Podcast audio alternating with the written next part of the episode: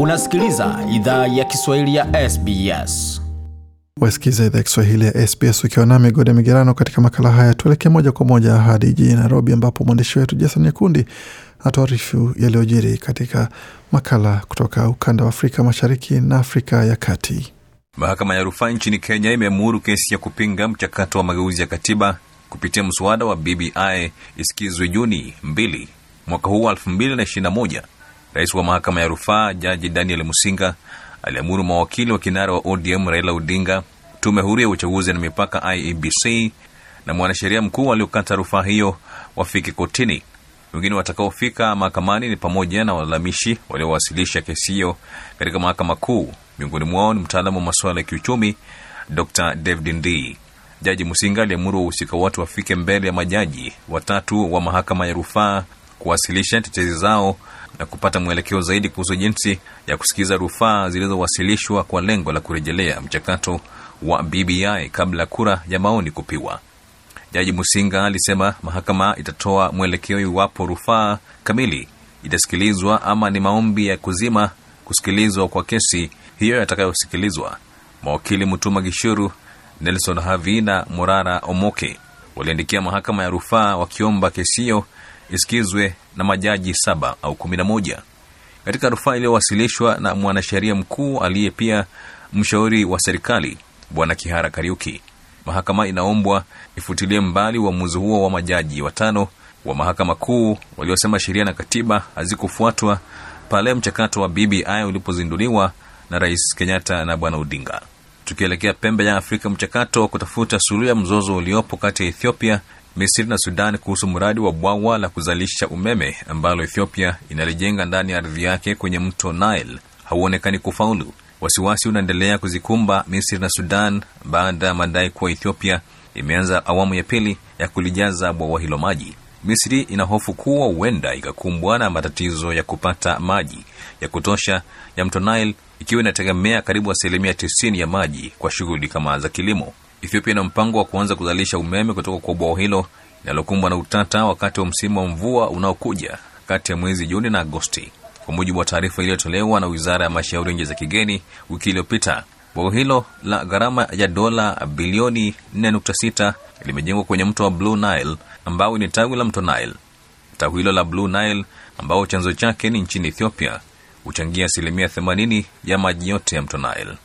Ujenzi wa bwawa hilo sasa umefikia asilimia 80 na uzalishaji wote wa umeme unatarajiwa mwaka 2023 na kulifanya bwawa hilo kuwa kituo kikubwa zaidi cha kuzalisha umeme barani Afrika na cha saba kwa ukubwa duniani. Nimezungumza na mkurugenzi mkuu wa shirika huru la kuzuia na kutatua mizozo la International Crisis Group pembe ya Afrika, Muraithi Mutiga, na kwanza nimemuuliza kwa sasa hali ikoje. Bwawa hili la Renaissance Dam ambalo lilianzishwa katika enzi ya waziri mkuu Meles Zenawi hapo 2012 uh, ume, umekuwa chanzo cha mzozo mkubwa kati ya Ethiopia na na Misri kwa sababu Misri wanasema kuwa kwa kiasi kikubwa wa, huwa wana wanahitaji sana maji kutoka kwenye uh, mto wa Nile. Uh, so wameogopa kuwa tangu mwanzo wameogopa kuwa hili bwawa ambalo litakuwa bwawa kubwa kabisa kwenye uh, bara la Afrika linaweza kupunguza maji ambayo yanaelekea kupitia Sudan na kufika kule uh, Nile. So huu mzozo si mpya, huu ni mzozo ambao umedhorofisha uh, mahusiano kati ya hizo nchi mbili, lakini kwa sasa haya mahusiano ya ni kama kwa sasa ni mabaya sana, kwa sababu um, Ethiopia imefika muda ambao sasa ni wa kujaza uh, lile bwawa. Uh, na na tuko kwenye msimu wa mvua uh, na kuna ripoti kuwa tayari wameshaanza kuijaza uh, ambalo ni, ni jambo ambalo haliridhishi uh, upande wa Misri.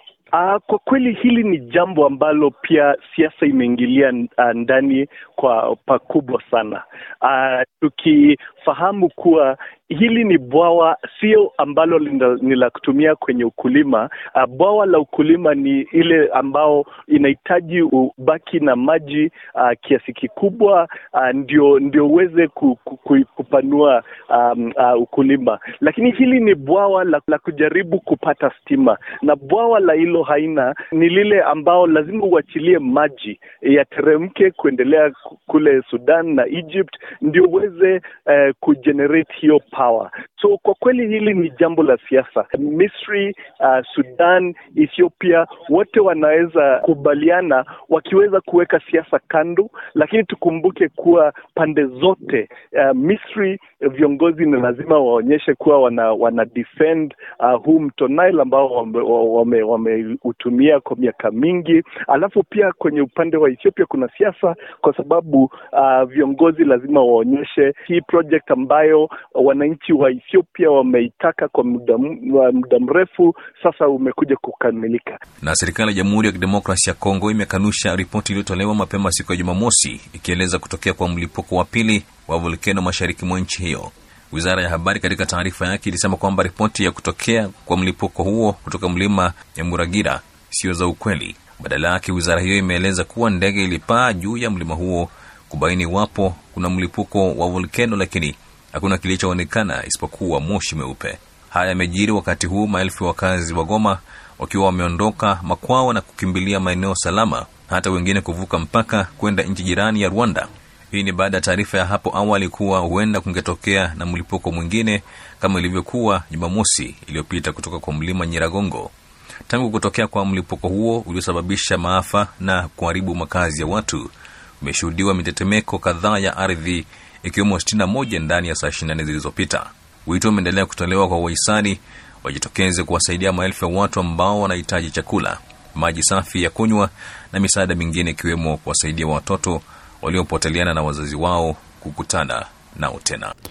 Mwandishi wetu Jason Nyakundi hapo na taarifa hizo kutoka jijini Nairobi, akituarifu yanayoendelea katika ukanda wa Afrika Mashariki na Afrika ya Kati, hali ambayo kwa upande mmoja ni ya mshike mshike na upande mwingine inakuwa ni faraja kidogo kwa wale ambao ni wahusika. Kuna mengi ambayo tunaletea katika makala haya, na bila shaka unaweza ukayapata yote kwenye tovuti yetu, anwani ambayo ni sbs.com.au mkoaju Swahili, pamoja na kutembelea ukurasa wa Facebook ambao na makala mengi tulichapisha pale, pamoja na mijadala ambayo inaendelea na baadhi ya wasikilizaji wetu. Unaweza ukashiriki pamoja na kuweza kupendekeza lolote lile ambalo ungependa tujadili katika makala haya. Pia kama hautaki kuwatuandikia katika ukurasa huo, basi tuandikie kwa barua pepe, anwani ambayo ni swahili.program at sbs.com.au swahili. Tutakapopata taarifa yako basi ama barua yako, bila shaka tutaifanyia kazi kwa haraka iwezekanavyo, pamoja na kukupa majibu yanayohitajika na mwelekeo pia. Iwapo unataka taarifa ambayo hatuna, tutakuelekeza kwa sehemu ambako bila shaka utaweza kufaidi na kupata taarifa hiyo. Je, unataka kusikiliza taarifa zingine kama hizi? Sikiliza zilizorekodiwa kwenye Apple, Google, Spotify au popote pale unapozipata.